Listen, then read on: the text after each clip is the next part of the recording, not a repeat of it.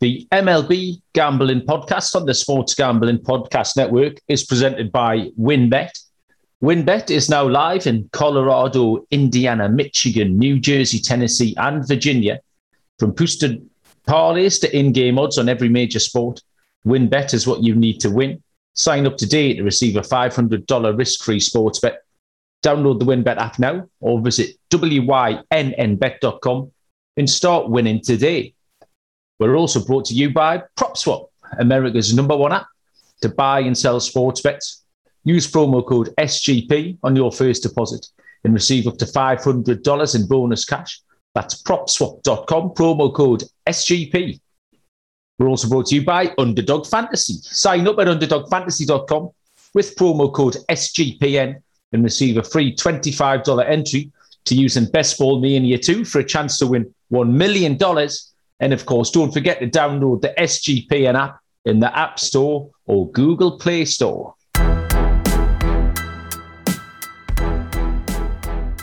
Hello, everybody. Welcome to the MLB Gambling Podcast on the Sports Gambling Podcast Network. My name is Malcolm Bamford, up on the northeast coast in Newcastle, England, uh, here to talk about all things MLB, uh, make some picks, analyze some picks, uh, chatting a lot of shit with my guest, as usual, from Houston, Texas. Uh, it's Munaf Manji. Munaf, good evening. How the hell are you? Doing well. It's been a pretty good weekend. Uh, I know we'll get into some uh, football slash soccer here in a little bit, but um, one thing I've never asked you, which is this is our 33rd episode, is where exactly is Newcastle? Like, where? How close are you to like London or like the main part of London or, or no, or... not at all. We are right up on the northeast coast, so I'm about an hour away from Scotland, from the Scottish border. So okay. kind of a, a, bit. I mean, you're a Boston man, so it's kind of the if you the equivalent of where Boston's sticking up in in the US. Yeah. That's where we're sticking up. Okay. Uh, so London, I mean, the UK is a small place, but London is about four or five hours drive, but it's oh, the okay. it's the other end of the country. Uh, we are right up in the northeast. Uh, London's down south. But yeah, we're, we're pretty much the, the people from Newcastle are called Geordies, and um, they say that Geordies are more aligned with Scotsmen than sort of English people. We have that. Uh, we have that little bit about us. I think it's something to do with you know Munaf. Um, it's something to do with being a port city. Now mm. Newcastle's the same, Liverpool's the same, yeah. Glasgow is the same, and I think probably Boston and places like that just places, you know, places where you used to historically used to mm. having people coming in and out of your city yeah. makes it friendly, vibrant, lively, those sort of people. Uh, where you get, you go down south and they're just all sort of miserable and arrogant, sort of. You don't get that. Uh, no offense, anyone down south who might be listening. Yeah. there's a very there's a big north south divide in this country. It's very funny. No one in the north likes the people in the south. They all think we're rough and horrible and trashy. Uh, and we think they're all posh and arrogant and a bit flash. So, so um, closer to water. Yeah, yeah, yeah. I'm about, okay. we're, yeah, we're about seven miles away. I don't know why I'm pointing. You can't see. We're about seven miles away from the sea, uh, the North Sea over that way. So, uh, there we go. right up there. Um, yeah, on the subject of Newcastle, we uh, got a good old fashioned hammering as uh, predicted today off West Ham. Well, I said hammering there. I didn't even mean that little pun. Um, yeah, we got battered 4 2 off um, off West Ham. They looked like they were going to score every time they got the ball. Uh, we actually did all right, scored two yeah. goals, but West Ham could easily have scored 35 goals if they wanted to. Like, honestly, every time they got it, I thought they were going to score. So, uh, I mean, that's one pick I got right. I told everyone to perma Newcastle. Uh, so West Ham would have been a good pick. And um, a bloodless victory yesterday for Liverpool. It was a good day. There was absolutely goals galore. Uh, yeah, in in all the games. We only Manchester City Tottenham this afternoon. Um, that was a good game, but there was only one goal in that. But yeah, uh, I know the, uh, the, yeah, the crowds coming back had such a big effect yesterday. They played a whole season and yeah. half a season behind closed doors, and then I just think yesterday the intensity was back, the noise, the players were just an extra an extra twenty percent, and uh, and you saw it in in the results. It was it was a fun day. So hopefully that that'll be a, a good fun season because it was good for DFS. Um, it was good for fantasy. Everyone was scoring points. Salah yeah. Bruno Fernandes hat trick. Um, there was loads of points to be had, and uh, yeah, it, it, did whet my appetite. If even if I've been a bit negative on my own team, uh, so, I did quite enjoy it. And yeah, Liverpool weren't really tested by Norwich Munaf. Yeah, that's. Uh, I think the one soccer or the slash football handicapping that we can take from what Malcolm is saying is that bet the opponents of Newcastle's team total to go over and maybe on the Asian handicap a minus 1.25 or some sort of, or, or are we looking at that? Is that what you're saying? Yeah, yeah. I mean, yeah. over you over 34 and a half goals could have landed this afternoon. So uh, anything around that line, um, yeah, it looks like good, we're going to uh, will be. It's going to be a tough season uh, mm. for for the Magpies, but we'll see. Um, uh, we Newcastle we played Liverpool today in baseball. Actually, uh, oh, my yeah. team, but I don't actually know. This is bad. I only went and watched about an hour because I, I, was single parenting today, so I had to be running around picking children up. So okay. I watched uh, in the game. The last I heard, the game was seven seven in extras, and then I haven't managed to get you the final score. Uh, so that's not very helpful at all. I've left it on a complete knife edge. Um, so yeah, but that was a fun day. It was a bit rainy. Uh, yeah. but all the Liverpool had come up, which is a big drive. That's about a three and a half hour drive. Wow! Uh, but they'd come all the way up here today uh, for a game of uh, single A, so that was good fun. Um, and then yeah, there's been uh, there been NFL uh, pre-season Munaf because I haven't seen any of that, but I know um, Sean and Ryan have been hammering the unders. Oh yeah, judging by Twitter and the Slack channel and everything else. Yeah, everybody's been making a few quid, haven't they? It's why, uh, kind of going back. I think the only Liverpool uh, only Liverpool result that mattered was a 3 0 victory that they had this this weekend against against yeah. what was they play Norwich City? Norwich, yeah. Norwich. Oh, there we go. I can't even say half the cities over there. So uh, it was good to see my man Salah score though. That was that was fun. Um, yeah, as far as NFL, yeah, preseason uh, kicked off this past week. I know we had majority of the games um, on Saturday night and blindly, absolutely blindly. If you listen to Sean and uh, Ryan to take the unders in every single game you would be up around, I think they resulted in 14 unders and two overs. 14 and two. So you may, I know there's guys posting it through their tickets on the Slack channel. A lot of them parlayed, uh, a lot of the unders, round robins, things like that. So it was a great start to the season for um, NFL betting. Um, you know, Sean and Ryan's cup of tea that that's their that's their baby, the NFL. So they know what they're talking about. So if you haven't listened to the NFL, it's time to gear up. Obviously listen to our gambling MLB gambling podcast because we're still making money, but um, NFL preparation is well well underway. Yeah, stuff like that because you just be playing like you call them pizza bets yeah. uh, pre-season. But a little a little run like that doesn't enough give you a little pot for when that first NFL Sunday comes around. Yeah. all of a sudden you've got uh, you've got something that you can take a big swing with uh, on the first Sunday. Um, but you're right, Munaf. We made some money uh, this week as well. I know we're uh, blowing the trumpet uh, for the NFL boys, but uh, we gave out six picks on our podcast last Thursday night, and five of them uh, hit. So, do you want to take us through? Uh, you went two for two, Munaf. A little, a little glory for you. I think you were quite pleased with that. I, I woke up to a message the morning after you'd hit them both. I think you were, you were flexing a bit, and rightly so. It'd been a little while. I uh, it was more like getting the monkey off of your back because yeah. you know I had a couple of oh in two weeks and one in one week, so it was finally get to a uh, two and zero oh sweep, and then for the I guess six, the three of us going you know five and one over the weekend. So yeah, I mean I'll start with Scott's uh, Saturday. Oh, sorry, his uh, Friday pick, his dog pick was uh, the Diamondbacks money line first five innings money line. They were up uh, 2-0 after five. Um, again, another same game as you. So uh, he he shortened it. He he took the first five, but they both cashed. Um, Madison Bumgarner, man, he he pitched well again for the Diamondbacks. Got the 2-0 victory in the first five innings, and then his uh, lock on Saturday. This was a great spot for the A's because um, they got pounced on Friday, which was my dog pick. Uh, but Scott's uh, run line A's on Saturday. They got the 8 3 victory um, after losing on Friday, like I mentioned. A good bounce back spot, like I said. James Kaprielian, one of our guys that we've talked about a lot. Yeah. Um, he was good in the, he, he was good. He pitched well. Uh, and then that four run seventh inning for the A's created the separation for the hit uh, for him to get that minus one and a half on the run line. So uh, Scott goes 2 and 0. And then uh, going to my picks, mine both went off on Friday. Uh, my lock was the uh, Reds and Phillies under eight and a half. I was really surprised to see this come out at eight and a half. I would have really thought that it would have been uh, eight, but an extra half run didn't hurt. Both these pitchers, I'm not going to get into the details, but both pitchers were really good. Um, both, I think they went seven, both went six and seven innings.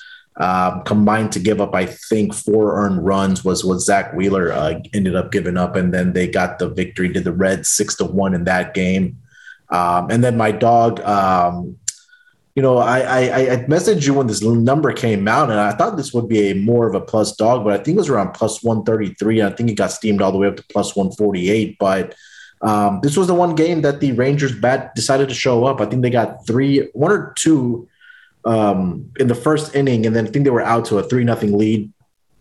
They ended up scoring eight total runs in the game. Cole Irvin uh, gave up five runs uh, early, and then two late home runs that netted five runs in the I think the seventh and eighth inning. Really kind of propelled them to that victory. So I, I was getting nervous watching the game because at one point the A's did take the lead. Uh, but the bats kind of came through for the Rangers. So that was a great uh, plus money cash there to go uh, 2 0 for the weekend. So hopefully I can carry that momentum into this weekend also. Yeah, they were both great picks. Uh, the under uh, in that Reds Phillies game is a beauty. And I like, uh, I've mentioned before, I like it when we kind of get consecutive games in a series, yeah. right? And you, so you get the Rangers to beat the A's on Friday, which yeah. is beautifully thought out and landed. And I knew a few people in the Slack channel certainly followed that pick. Um, and then Scott follows it up on Saturday night. And because that wasn't an easy series to call, looks like the Rangers are going to take the win tonight as well. Uh, so yeah. if the Rangers taking two out of three um, from the Athletics, which isn't something you would maybe have gone with, um, for us to have got two of those, I say us, I'm claiming some part of this. It had nothing to do with me. Uh, for you and Scott to have got um, two of those, uh, it's quite impressive. Um, yeah, I followed it in with my dog, which was that D-backs game that Scott took the first five in. Uh, Madison Bumgarner against Blake Snell. Um, just what we needed to happen. Uh, Bumgarner pitched well. Uh, Snell didn't do much wrong, but just kept us in the game. Um, and then Dalton Varsho, uh, catcher, outfielder, was a, supposed to be a fantasy darling of mine. He wasn't. I had to let him go. Uh, and then that, so that made me laugh when he hit the uh, he hit the home run. So I was happy with that. And unfortunately, um, my lock went down on Saturday but as you just said to me before we started the show, you can't handicap uh, Matt Moore taking a no hitter into the eighth inning, I think. Yeah. Um, because Luis Castillo actually pitched really well. Um, mm-hmm. The Jesse Winker was missing for the Reds. He's been day to day, um, which took a, a, big chunk out of their offense. Uh, but the Reds just didn't hit, and you get a night occasionally uh, where there's nothing you can do. Matt Moore had been hit hard repeatedly, uh, but then wasn't. Um, and then I think they eventually gave up a run in the eighth. I know Hector Neris went one inning, and then somebody else gave up run. But anyway, uh, that went down. But the fact my dog won meant uh, there was a little bit of profit on that. So yeah, five for six uh, between the three of us. So absolutely got to be happy with that. Um, so hopefully, Munaf, we can keep this little bit of momentum going. That's uh, that's consecutive weeks now, three or four weeks. I think we've been uh, we've been going over 500, and these locks as well. You know, we're doing all right with these locks, these bigger yeah. priced ones. Yeah, I'm sorry. I, I just forgot to mention that. Uh, I can't believe you couldn't handicap the no hitter that was posted by the Reds or sorry, the Phillies pitcher that who has an ERA above six. I mean, come on, you yeah, couldn't sorry. pull that out of your hat. Yeah, I must have uh, missed some underlying metrics there, Moona. I forgot all about it actually because I went out yesterday. I was at a little boys' football competition. Mm-hmm. Came back, I went to the pub. I had a few beers. Came uh-huh. back at nine o'clock, and I thought, "Oh, that's my game." And then I sort of had to do it. How many beers have I had? I thought I'd already had three. I wasn't sure. I did a, a real cartoon rub of the eyes when you see the little no hitter icon come up on the score. Uh, and there was sort of 7.2 innings in, and Matt Moore was still dealing uh, like he was um, Chris Sale, um, which Munaf segues us nicely into the week's news. Uh, and your boy Chris Sale came back um, and looked really good for Boston. Yeah, he came back Saturday. I know uh, all the Sox fans were excited about this. Um, long time coming. I think it had been about 720 days since he pitched uh, a major league game. But, um, you know, I think that spark that I've been kind of talking about of getting Chris Sale back would really boost the morale because, like we talked about, the Red Sox were really struggling uh, since the trade deadline. But, you know, I know it's against the Orioles and they took care of business. But, um, you know, getting an ace pitcher back like that really – takes a lot of pressure off of your pitching rotation, also, right? And um, that game was over by the second inning. It was six nothing, and then the uh, Red Sox went on to score 16 runs in that game. So, um, and they took care of business today also. So, um, yeah, uh, hopefully, you know, Chris Sale's here to stay. Uh, no more injuries. I hope that's something that's in the past for him. He had uh, he went five innings, uh, eight strikeouts, gave up two earned runs. Um, but all in all, you know, a very positive and great start for Chris Sale. You know, glad to have him back. Absolutely, yeah. And um, Boston needed to take advantage of this series against the Orioles as well. This is yeah. the sort of thing. Now we're getting to the the time of the season where you can't be making mistakes. Uh, if you get a home series against the O's, uh, you need to take advantage. I think Absolutely. there's three teams riding a. Um, certainly the Cubs and the Orioles are both uh, riding ten game losing streaks, and then yeah. the Pirates have won one out of ten, um, which I think was a, a, game that was rained out, and they, they they eventually got to finish it last night. Um, so I don't even know if that counts as a real as a real win. So um, we discussed on Thursday these teams that are absolutely unbackable, and since then they've just gone and lost lost some more. The uh, the Orioles, you see, have got beaten tonight by the Red Sox, um, and I don't know what the Cubs have done. So, oh, the Cubs lost to the Marlins, yeah. So they've they've gone to eleven games each now. Yeah. Um, so yeah, the um, Boston needed that, and uh, Tampa. Uh, just not stumbling, but they've just sort of opened the door. They've kept the door, uh, kept the door ajar. So uh, Next up, Munaf, we alluded to this on Thursday because we were about an hour away from the start of the Field of Dreams game. So, did you get on and watch it? What did you think? Yeah, this was a fun game. If you're, I think if you're a fan of offense um, and a Yankees hater, this was a fantastic game for you. Um, it almost seemed like you know the, the first three innings that this was going to turn into a pitcher's duel, but um, they came out swinging after that. I think in the third inning they both uh, combined to score seven runs a lot of home runs in this game, man. Let me count it here. One, eight, two, I think was three, four, five. Yeah, eight home runs. So it almost was like a home run derby out there for the uh, White Sox and the Yankees. But in great fashion, in the ninth inning, as usual, the Yankees blow away save, and Tim Anderson hits the home run into right field to give them the victory. But um, yeah, this was a fun game to watch. They said, um, I'll get your thoughts on that. I know you probably watched the highlights, but they say this was the uh, most watched game yeah. or most watched baseball game, I think in 16 years. So hopefully they keep this around year to year. Maybe I think it'll be fun to maybe get a whole like weekend series here instead of just one game. Yeah, I think uh, when we talked about MLB, the commissioner, etc., in the past, it's normally negative. They, they, yeah. they, tend not to make good decisions, and this one really, really worked. Uh, yeah. And those numbers that you've just mentioned um, back that up. Um, it was dead cheesy and dead American. Uh, the first sort of when the broadcast started, uh, yeah. it, it, made me giggling. Uh, I, I, loved. I absolutely loved it. Uh, um, Costner came out of the cornfield and took ages to get across to the diamond. He zigzagged his way, zigzagged his way across the outfield for about seven minutes. Like I was like, "All right, Kev, come on." Yeah, uh, we've all seen it. And then the players came out the corner, and it was all great. And I was sitting watching it with the um, I'm sure the kids the next day, and we just couldn't imagine sort of like the Premier League football doing a similar thing. It's sort of a game in the middle of nowhere with that sort of thing. Um, so yeah, it was dead cheesy, but I did. I really enjoyed it. I watched. Um, yeah. I watched the first three or four innings, then went to bed, then caught up with all the shenanigans uh, the next morning. But yeah, um, hopefully they'll be able to do something like that. Maybe just to find other crazy places where they could have a game uh, as well. I know the hockey do the outdoor game, don't they? yeah. uh, once a year. The um, wherever that was by some lake last year, that was good fun to watch. So no, I really enjoyed it. They should Sorry? do the All Star game there. Wouldn't that yeah, be fun? exactly. That would that would be absolutely perfect, wouldn't it? Great yeah. to get the fans out. Like, yeah, but the problem is that I think you know the capacity for seating is only like eight thousand. So yeah, and you would lose like that ticket money and things like that. So there's there's like plus there's there's pros and cons to both of it. But I think if they have it like if they if this is something that you do year to year, I think as a baseball fan you probably want to get out there and just to check it out because I think it just seems like a lot of fun. It's it's just like you said, it's like so American, right? Yeah, really, really was. Yeah. Um, another really feel good uh, story came out last night uh, for the D backs in Tyler Gilbert, who made yeah. his uh, major league debut, his first start um, for Arizona against the Padres.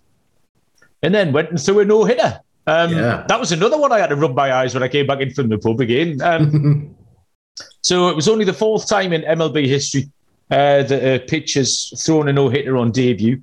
Um, yeah, and I mean, you couldn't have, again, we talked about Matt Moore, you couldn't have handicapped this at all, Munaf. This came absolutely out of nowhere.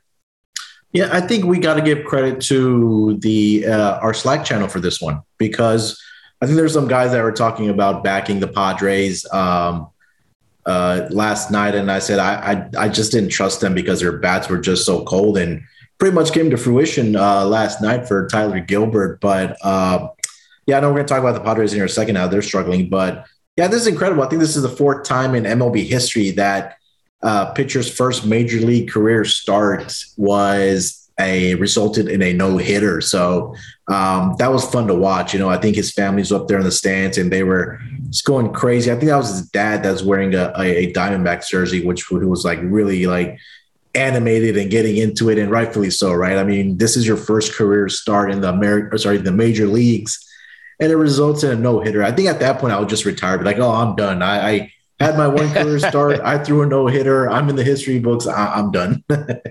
yeah, it's uh, it's all downhill from now. His, his ERA could only go in one. Yeah, uh, could only go in one direction.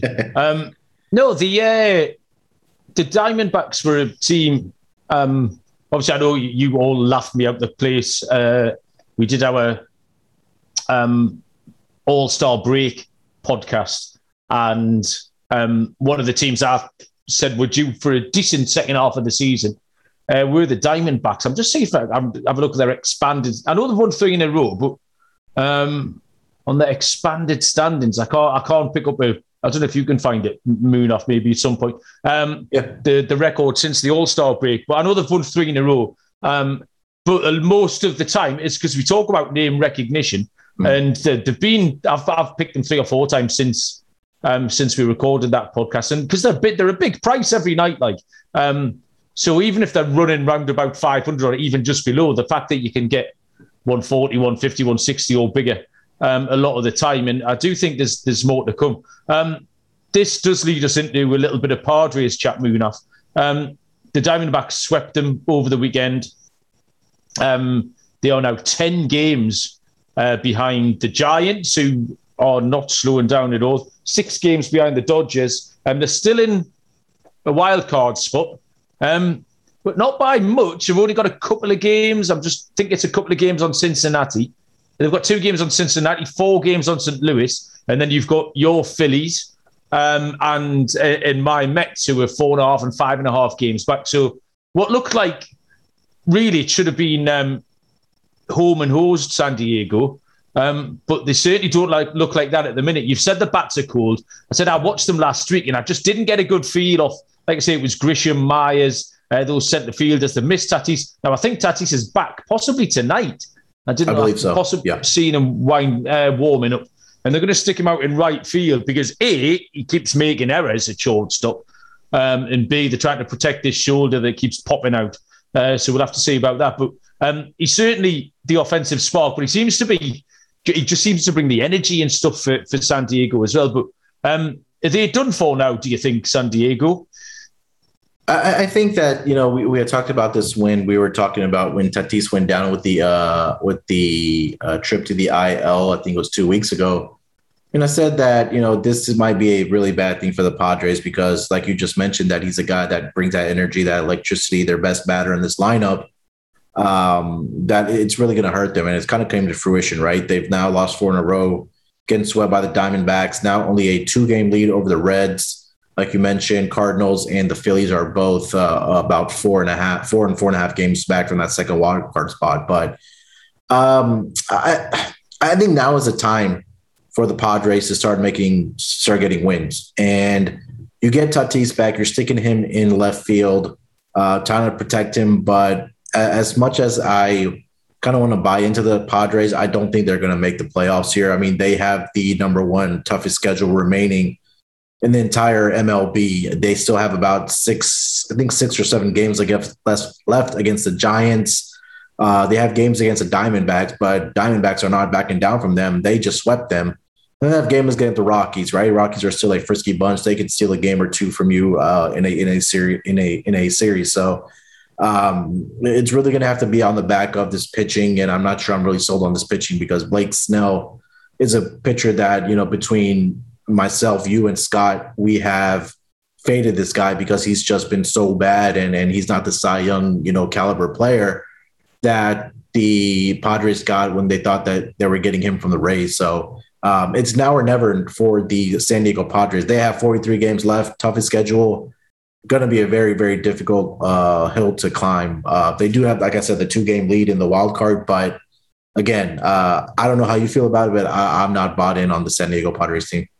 No, um, uh, Yu Darvish is another one you mentioned, like uh, Blake Snell. I've just been totally underwhelmed by him. He's done. He's had some okay starts uh, and then some average starts. He hasn't done anything really bad. He hasn't done anything stellar, but he's just not been the pitcher uh, that people were expecting him to be. Um, obviously, I don't get to see much of the Padres with the time zone. They're one of the teams. Those those teams over there seem to they stay off my radar a little bit more than the East Coast teams. But I did see them uh, a few times last week. I caught they must have been over over on the East Coast. I saw them a few times, and they just didn't blow me skirt up at all. Like um, underwhelmed, I think uh, is the right word to use there.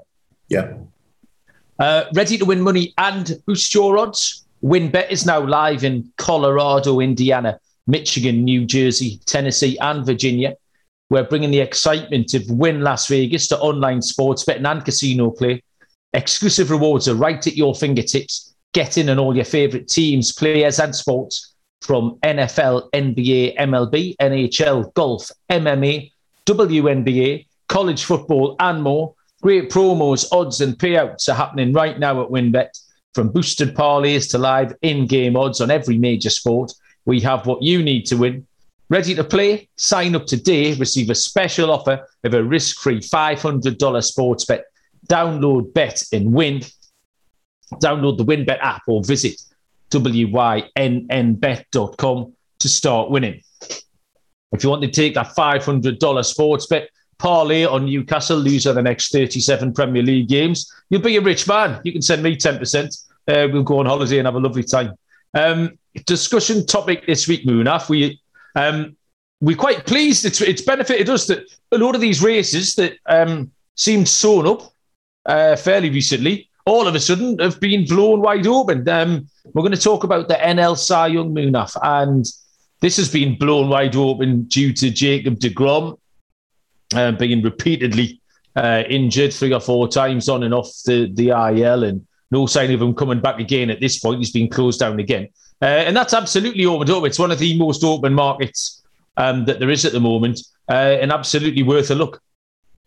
Yeah, uh, if it wasn't for the Degrom injury, like you said, we wouldn't have anything to talk about here. But um, uh, like you mentioned, with these multiple trips to the IL, um, now this NL Cy Young race is, is really opened up um, for the National League. And you know, I was reading more about the Degrom injury. I think they're they're really taking their time about bringing him back because um, you know stuff like this could possibly lead to a you know Tommy John surgery. I think that's something that for a caliber pitcher like Jacob Degrom and you getting Noah Syndergaard back, I, I would probably want to take my time with that. I also want to make sure nothing uh, serious happens, but you know it's opened up the race and it gives us something to talk about. Yeah, especially with them. What six weeks left now, maybe uh, of the yeah. regular season. So mm-hmm. um, to have this many, uh, this many guys that are still, uh, still in contention and genuine contention as well. So what we've got, Munaf, I thought we, would break it down into there's a there's a top tier, and the top tier are, are players who are at single figure prices, uh, of which there are five. Um, now, the one thing I'd say at the top of this before we take um, be- before we take you through it is that because it's such a competitive market, um, there's some wild fluctuations in prices. So I had a look at an odds checking website um, where you can just put in the name of the the market that you want. It covers every sport under the sun, and it'll give you. I'm just one, two, three, four, five, six, twelve. There's about twenty. I've got about twenty different uh, bookmakers listed across the top. Uh, so I've got and I've got um, odds up for all of those. So I'll, I'll give you some of the disparities as we go down the list. The, the favourite, you've got Zack Wheeler at two to one, biggest price two to one. Um, yeah. He's shorter in places, but that, that's the best price you've got. Uh, Walker Buehler at seven to two. Brandon Woodruff at six to one. Uh, Corbin Burnes at six and a half to one. And Kevin Gausman, you can get at nine and a half to one. Um, but some of these you've got, so, I mean, Brandon Woodruff is as short as uh, four to one in places. Corbin Burnes is four to one with certain bookies, but then six and a half with others. Uh, Gausman's down at seven to one, uh, but up to nine and a half. So I mean, those those big points, even Zack Wheeler sort of plus plus one fifty in places, but then plus two hundred uh, with with one firm over here. So uh, shop around, um, and as you go further down the list into the fancy prices, uh, then you get some some huge disparities as well. So uh, that can make your market if you can pick up the best price on these players. Um, but looking down the Munaf, um, Zack Wheeler two to one. Yeah. Like I say, Buehler three and a half, uh, Woodruff six, Burn six and a half, uh, Gausman nine and a half. Uh, they're they're the top five in the market. And um, who who was your pick and, and how do you see this going and why? Yeah, I think for me, you know, as a wide open as a market as is it as it is right now, um, I kind of feel like it is a two horse race. But then you always have to keep in mind that, especially for pitchers, that these injuries kind of do flare up, right? We've seen that with Degrom, you know, some of these other pitchers, especially in the American League, also with Carlos Rodon, we talked about last week, who yeah. went down with some soreness. You know, it's only ten days, but that really kind of opens up the market for you. It could lead to something that's a bigger issue, but at least for me, you know, I, I, think it's between a a I think it's two or three guys, and I think they're right at the top between Zack Wheeler, Walker Buehler. I think Corbin Burnes is the guy that we kind of have to mention in this race, and I know we'll talk about some long shots in her in a little bit. But for me, I, I kind of went with Zack Wheeler. I mean, I know it's a short price, and you know, laying plus two hundred on AL Cy Young is not the prettiest thing, but um, it, it is almost like I like Wheeler slightly better than Buehler for number one.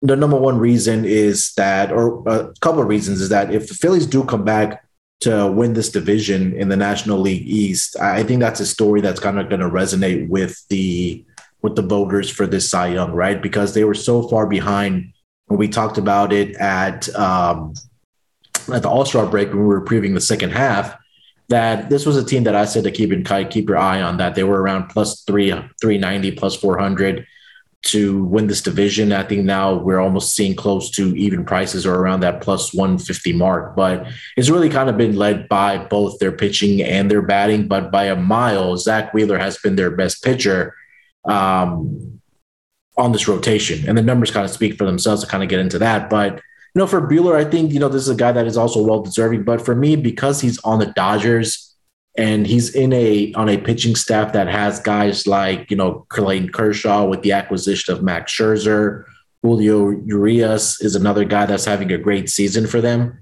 And I think that kind of that redemption story for where Wheeler seems kind of better, I think, for me in the eyes of a voter who's voting for this award. I think, you know, especially for Zack Wheeler, he's gotten better year over year. And I think maybe this year, because of the year that he's put together, I'm not sure that this is something that's kind of repeatable. But for a guy like Walker Buehler, it seems like he, he's doing it consistently year over year. But for a guy to kind of really improve, like Zack Wheeler has when he was with the Mets and with the Phillies over his last two years, and for the you know the year that he's having this year, I, I think I want to kind of tip my hat. And if I had a vote, I would probably give it to Zack Wheeler.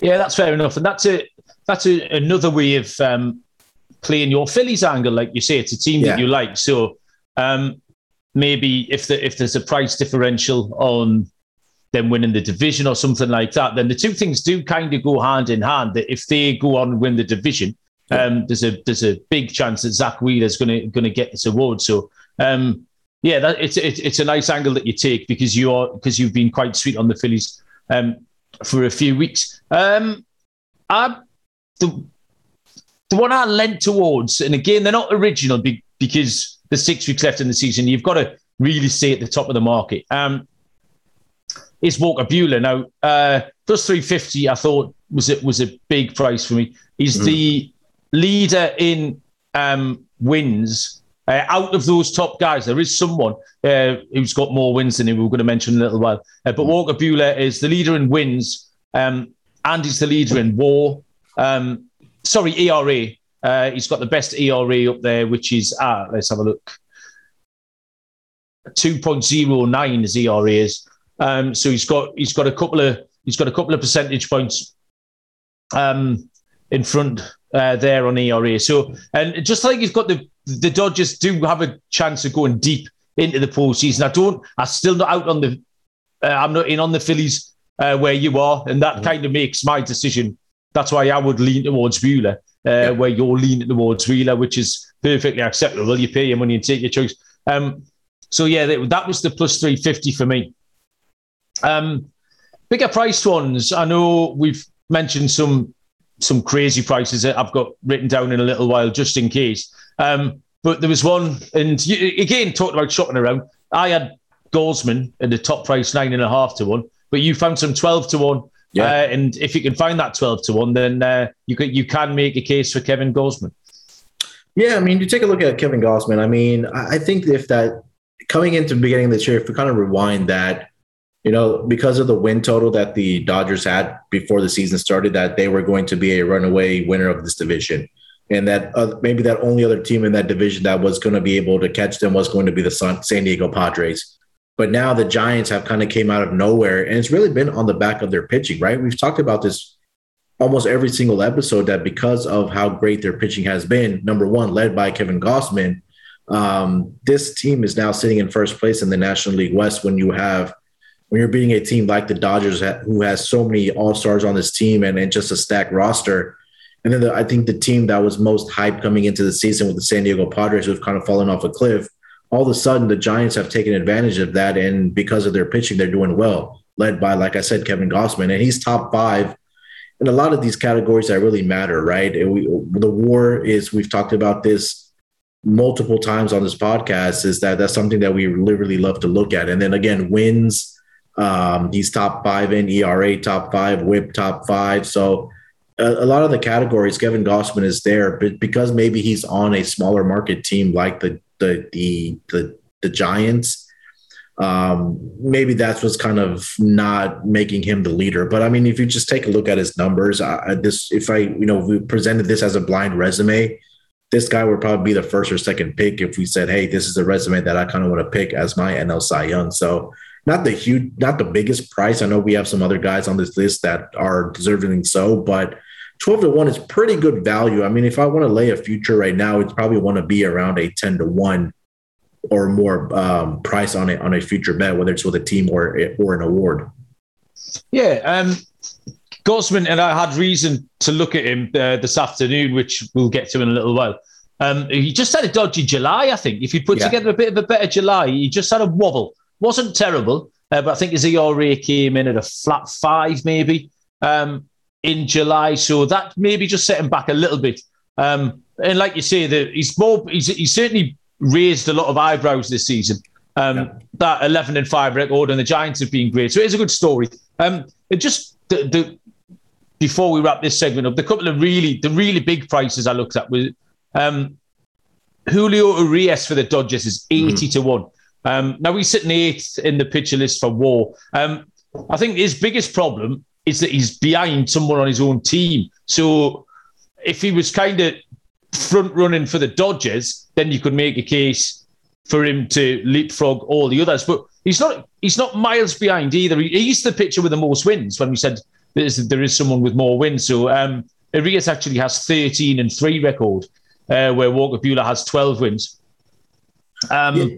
I think, yeah, sorry, uh, just to mention about uh, Urias is that his ERA is a little higher, right? It's around exactly. 3.29. So I think that's yeah. kind of his downfall there. But, you know, that's the thing. Yeah. They, they would, he would have to kind of charge through the next, what, six, six or seven weeks, maybe 10 yeah. or 11 starts he would have to absolutely put a put a great run together, which is perfectly feasible, uh, especially if the Dodgers are going to make a charge of that division.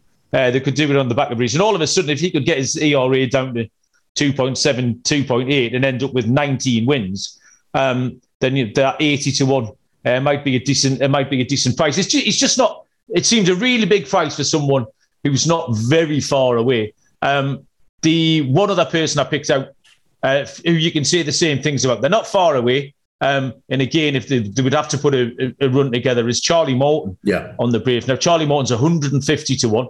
Uh, so obviously, um, the odds reflect the chances. Well, he's sitting 10th on that list. He's got an 11 and 4 record, so he's got the wins under his belt. Uh, again, his ERA is 3.49. Uh, but if the Braves were to make a charge, they'll do it behind Charlie Morton. If he can tag together seven, seven stellar outings all of a sudden, uh, that 151, he, he might pick some pick some votes up there as well, Muna. Yeah, it's just tough, right? Especially if a team like if you're backing a player that's not uh, on a team that's going to make the playoffs, unless they have like stellar numbers like Ter- Trevor Bauer had last season with the Rays, where his ERA was like I think 1.73, where he it. I think that's going to take that type of effort for a pitcher to win that. So you know, they're like you mentioned because these prices for these some of these long shots are for that reason because they're not going to make the playoffs. Um, and, those numbers aren't there either for uh, guys like that, and rightfully so. That's built into the price, but um, I think something you know definitely to keep your eye on in this market is because you know again with injuries happening. Now, if you think that Jacob Degrom comes back in the month of September and he, he absolutely tears it up and, and picks up right where he left off and is able to stockpile a couple more wins, he's sitting there at 100, 100 to 1 on a book that I'm looking at. So, I mean, that's outrageous. See, I've got big oh, sorry, I'm sorry, no, 25 to 1. I'm sorry, I misspoke. I've 25 got, to 1. 150 well, I've got some 12 to 1. Yeah. Uh, and then I've got some 50 to 1. So it is kind of when you get into this second tier of prices. Um, I like Freddie Peralta, 12 to 1 in places, 30 to 1. Uh, in other places, yeah. so you can uh, you can that's where you can really find some value. And yeah, I mean, fifty to one about Degrom. I wouldn't be touching him at 12. Um, but if you can find some 50 to 1, um, which I can see in front of me now, then yeah. yeah, that's that's worth. And we're not talking, we're talking pizza bets again for this for yeah. the second time tonight. Yeah, take, I would take ten dollars and spread them, put two or three dollars on, uh, say Charlie Morton, Urias Braves, and uh, five or six starts uh, down the line. You might have someone who's at eight to one shot. You know, if they if they've really strung it together. Um, I think the one person we haven't mentioned is Freddie Peralta. Um, yeah. He tends to, he's stuck right in the middle. He, he's not up there with the shorties, uh, and he's not out there with the real fancy prices. Um, but there's some 30 to 1 available about Freddie Peralta. He's just had a really good season. Um, it's 9 and been... 3. Does have that ERA, though, the 2.26, uh, yeah. which is right up there with the top boys.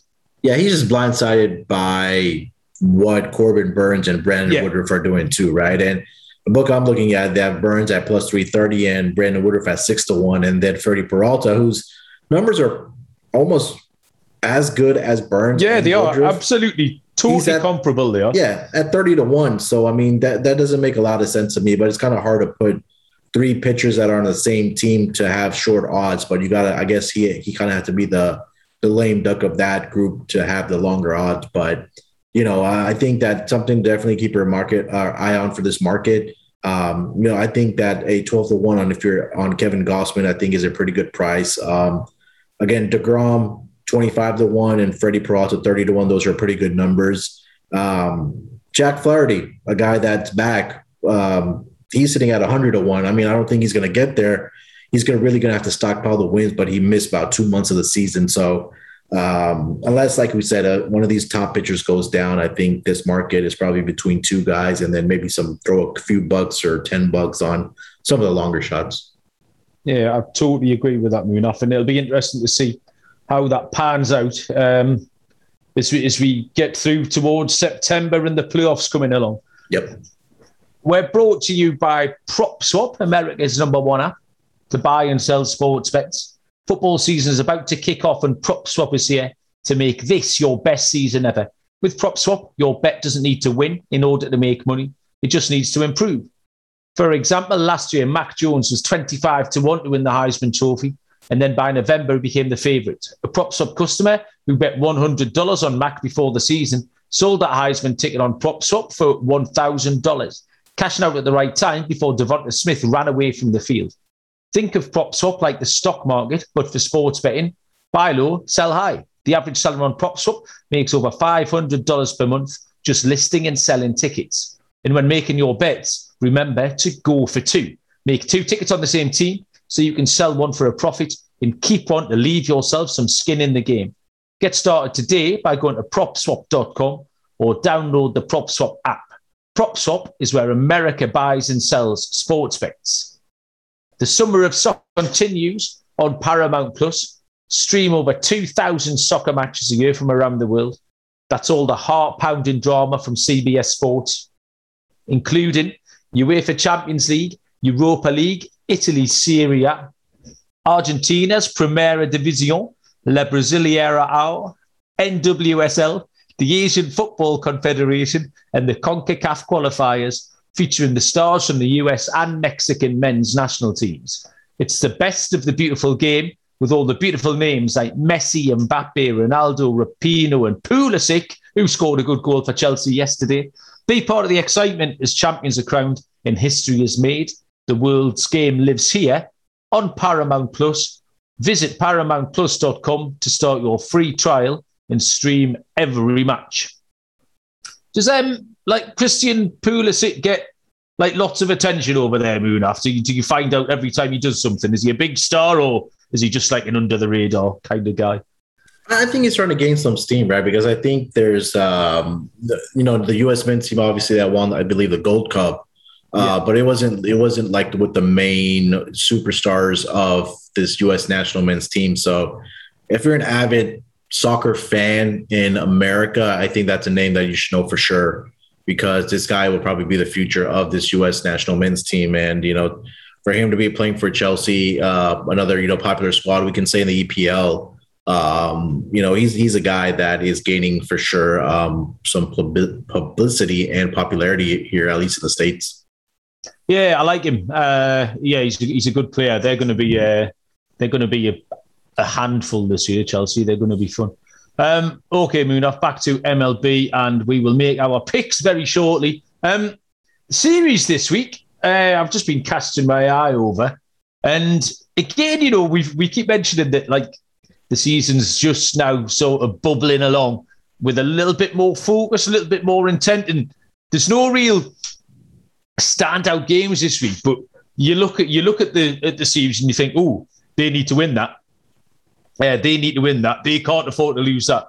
Um, the the couple that that catch my eye are the uh, Athletics at the White Sox uh, this week. And then the Mets going to Giants because the Mets are starting to run out of time. I'm just starting to wobble on the Munaf.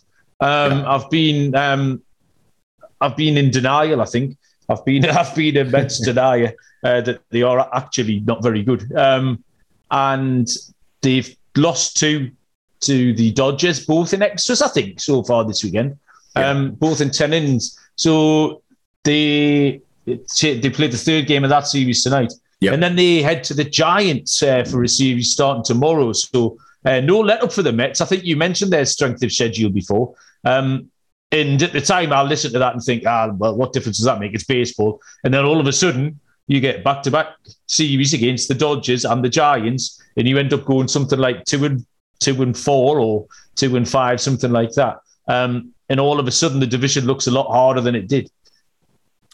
Yeah, um, it's tough sledding for the Mets. I think you know anytime you make that West Coast trip to the Dodgers, you're going to get the the Giants right after that. And unfortunately, or fortunately for um, if you're a Giants fan, or you know you're getting you're you're you're having to face a Mets team that's like you said is kind of wobbling here a little bit.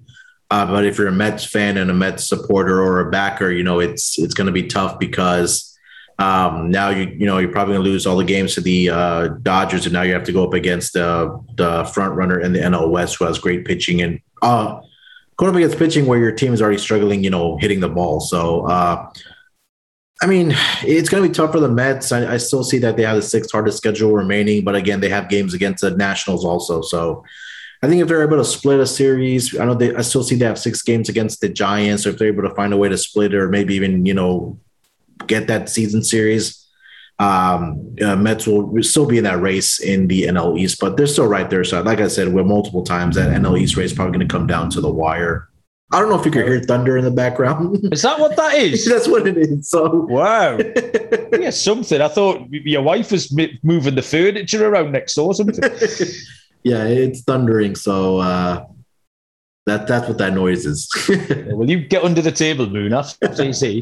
Um, I don't have any windows we've got, around. We've got um, Red Sox Yankees as well. Uh, double header on Tuesday. I think your guy Tanner Houck scored. He's not listed on MLB.com. Yeah, uh, but I think Tanner Houck's going to go in uh, maybe the second of those. I think uh, maybe against Jordan Montgomery in the second of that double headers. And this is the kind of reason where, why they had to take advantage of that Orioles series because uh, tough tough games against New York, who've been a little bit better lately. Yeah, and Yankees are in a tough spot. Um, they have the White Sox right now, like we mentioned with their their series, and now tomorrow they have a game against the Angels. Um, yeah, uh, no, and I think it's a makeup game, and then they have a Yeah. doubleheader against the uh, the the the Red Sox on Tuesday, and then I think another game against the Red Sox on Wednesday. So you know, a couple of tough games coming up for the Yankees. The Yankees currently, as we speak, Munaf, they're clinging on to a 5 2 lead against the White Sox in the bottom of the ninth. But uh, the White Sox have runners on second and third uh, with only one out. Uh, so that might be quite entertaining to watch um, if the, the next uh, minute or two to see if the Yankees hold on to that. Um, okay, picks time. We did really well last week, Munaf. We went five to six. Uh, all three of our dogs hit. Um, that was after a good week uh, the week before as well. So let's back it up, Munaf. Um, do you want to go first? Do you want to go second? How- Yeah, I'll go first. I'll, I'll knock it out before I, uh, my TV already went out, so hopefully my power doesn't go out. Oh, okay. Let- I'll, I'll kind of stream through it. Uh, so my lock is going to go off on Wednesday. It's going to be between the Milwaukee Brewers and the St. Louis Cardinals.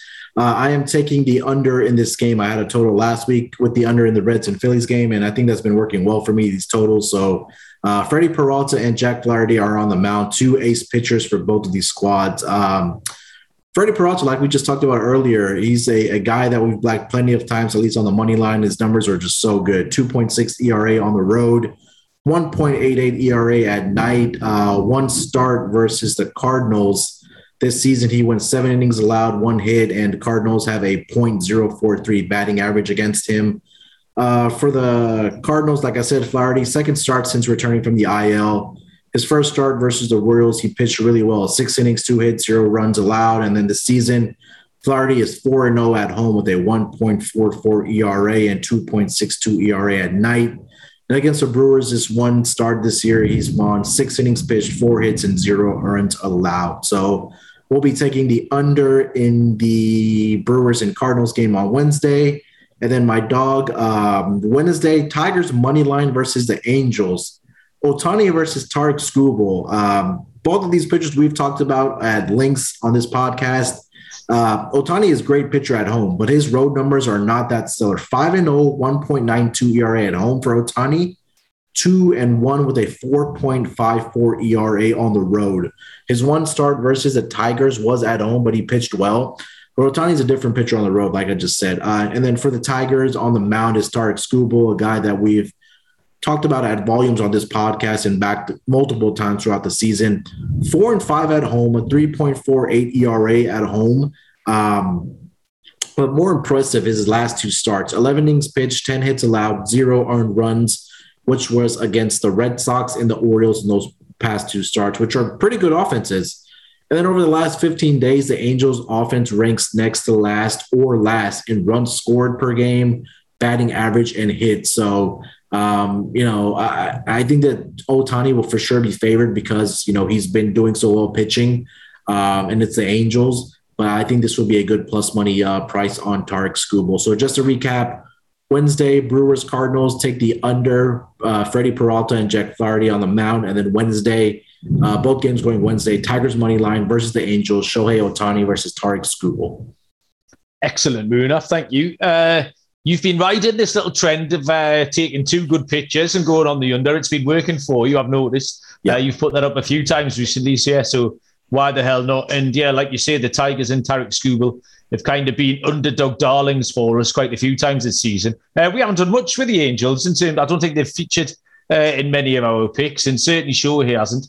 Uh, so yeah, that's an interesting one, and you fetched out some good numbers as always. Okay, I'll fire on through mine uh, before your uh, roof collapses and on your on your head. Uh, I'm going. Both both my games are on Monday night, um, and we're going with uh, Kevin Gausman that we just talked about um, for the Giants against Rich Hill and the Mets. Um, I think it is about time I faded the Mets. I've been sticking to my guns on them, but I'm just starting to wobble, um, and I, I don't see why they'll go to San Francisco uh, and change their ways. Uh, Gausman is 11 and 5 with a 2.29 ERA, uh, but he did have a dodgy July. Uh, he went one and three with a 5.11 uh, 5.11 ERA. He's bounced back really well in his last two starts. Uh, the Giants are still rolling. They're eight and two in the last ten, so I've got no problem with taking them as a side. Um, Rich Hill six and four on the season, um, but that entire record came with Tampa before the trade. Uh, his record with the Mets, um, he hasn't been the pitcher of record yet. He's had no decisions um, in his three starts, but he's got a, a level ERA five point zero zero. Uh, his WHIP is one point three three in those three starts. And like I said, the Mets aren't rolling. The Mets aren't hitting. Also, the Mets are 23 and 35 on the road. Uh, so I'm happy to take uh, Gausman there. Don't think it'll be a very fancy price, but I don't think it'll be too prohibitive either. Um, my dog, um, now this is a, a, a slightly speculative one. Uh, again on Monday night, I'm going to take Braxton Garrett uh, of the Miami Marlins, who's taking on Touki Toussaint of the Braves. Uh, now, Braxton Garrett's um, started sporadically all season. Um, sort of, he's had kind of two starts a month, uh, spot starts and, and, filling in things like that. Um, so he started six games. Um, hasn't tended to get too deep into games, but I've got no real problem with the with the Marlins pen. He, now he did get up, he got lit up last time against the Padres, uh, but his two starts before that were his two best starts of the season. He went five scores against those Mets, um, and then he only gave up two earned runs in seven innings against the Padres. Um, so hopefully he can build on that. I'm happy to put a line through that last one, and hopefully that he can build on on those two decent starts. Um, he's one and one with a 4.65 ERA. Um, quite a small sample size. Um, he's got a high whip, so we need some luck. We need Miami to play some D, uh, but hopefully they can do that. Uh, Touki Toussaint, uh, I like him. First thing to say, I don't. Uh, he's not someone that I, that I feared because I don't like. Uh, he's one and two uh, with a 4.28 ERA in five starts since he came up in July.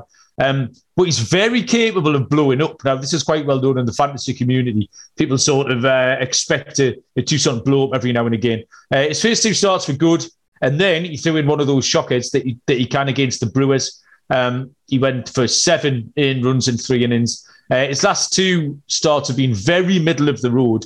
Uh, Miami are on a bit of a streak. They've won five. Uh, I think that might actually be six now tonight. Uh, they've beaten the Cubs, so six in a row, and they're 30 and 27 at home. Uh, so plus 500 at home. I think there will be a dog because we're looking at the names there. Braxton Garrett. Uh, they're not going to make him favourite against the Braves. Um, it's slightly speculative. It will be a big price. Um, if you're not convinced by the Marlins on the money line, I think take the over. Um, because I'm expecting Garrett maybe to give up three runs and just hope that Toussaint uh, gives up a few more. So this could easily be a be a six four, uh, seven five kind of game. Uh, so maybe take the over as well if I if I haven't convinced you about taking Garrett on the Marlins. Uh, they're my two picks. Uh, Scott Reichel, um, who also went two for two last week, has made us some picks, uh, and he will give those to us now. Hey guys, Scott Reichel here with your lock and dog for the week. Now, looking at the weekend, we ended up going 2 0, so a nice sweep for us. Look for another sweep here over the next few days. But starting off with the lock on Wednesday, I like the Red Sox team total over. Red Sox have scored at least six runs in four of their last five games. Andrew Heaney pitching for New York last three starts, 15 innings pitched, 9 ERA. Heaney stats at Yankee Stadium, even worse, 13 innings pitched, 10.38 ERA this season. I expect Heaney to struggle as the Red Sox should probably put up at least six or seven runs in this spot. And looking at the dog on Monday, I like the Indians on the money line at Minnesota. Cal Quantrill's on the mound for Cleveland last month, 36 innings pitched, 1.25 ERA. Meanwhile, Griffin Jax on the mound for Minnesota. His numbers at Target Field this season, not good at all. 14 in, 14.2 innings pitched, 6.14 ERA. I expect the Cleveland Indians to get it done, and that's your lock and dog for the week. Other than that, though, let it ride. Okay, Scott, thank you very much for those. Um, yeah, Munaf, uh, Kevin Gausman and uh, the dodgy Marlins one. What do you think? How dodgy is it? I like your uh, lock pick, right? I think that may be also something that you want to take a look on the run line. Also, that may be a plus price there. So, you know, the Mets are struggling. Like we've we've talked about that, and Kevin Gausman is just chugging along. Pretty two good starts. I see kind of had it rough. I think that month of July that we talked about, but you know, August he's kind of picked up right where he left off. Um, so I love that. You know, Giants are going to try to stop, pick up as many wins as they can and kind of really build that lead in the NL West. Uh, and your dog pick, I mean, you know, we, we, we talked about at volumes at, as we're kind of winding down the season that you're going to be able to find spots where teams like Marlins, um, you know, like the Diamondbacks are a great example where they're going to be taking on a team that is in the hunt, but you're able to find some value and and and you know in, in certain situations with certain pitchers out there you're going to be able to find some spots with plus money dogs. I think we did that last week with the Diamondbacks beautifully, and then also my Rangers pick from last week. So situationally, I think this is a great pick, and then I don't I don't hate the over pick also. Um, you know, between two bad pitchers. Ryan, I want to make one more quick point is that Ryan Weathers is on the mound in uh, Colorado. I believe it's on Tuesday, but just make sure to look at it. I also do like the over in that game. It's probably going to come out close to 11, maybe 11 and a half, 12 runs. But because they are playing in Coors Field and two bad pitchers, I think that's a, a game where you'll see probably a lot of runs. And Ryan Weathers has been so bad um, throughout this season. I know you faded him a couple weeks ago, and yeah. I think that came through for you. Um, and then now Fernando Tatis Jr., I think he's already hit a home run uh, today. So that offense is, is back, or at least for now, for the Padres. So look for them to kind of carry that into uh, Colorado next week.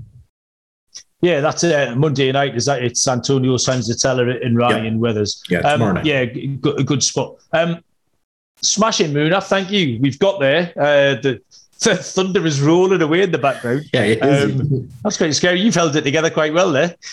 Yeah, I still have power, so uh, n- nothing.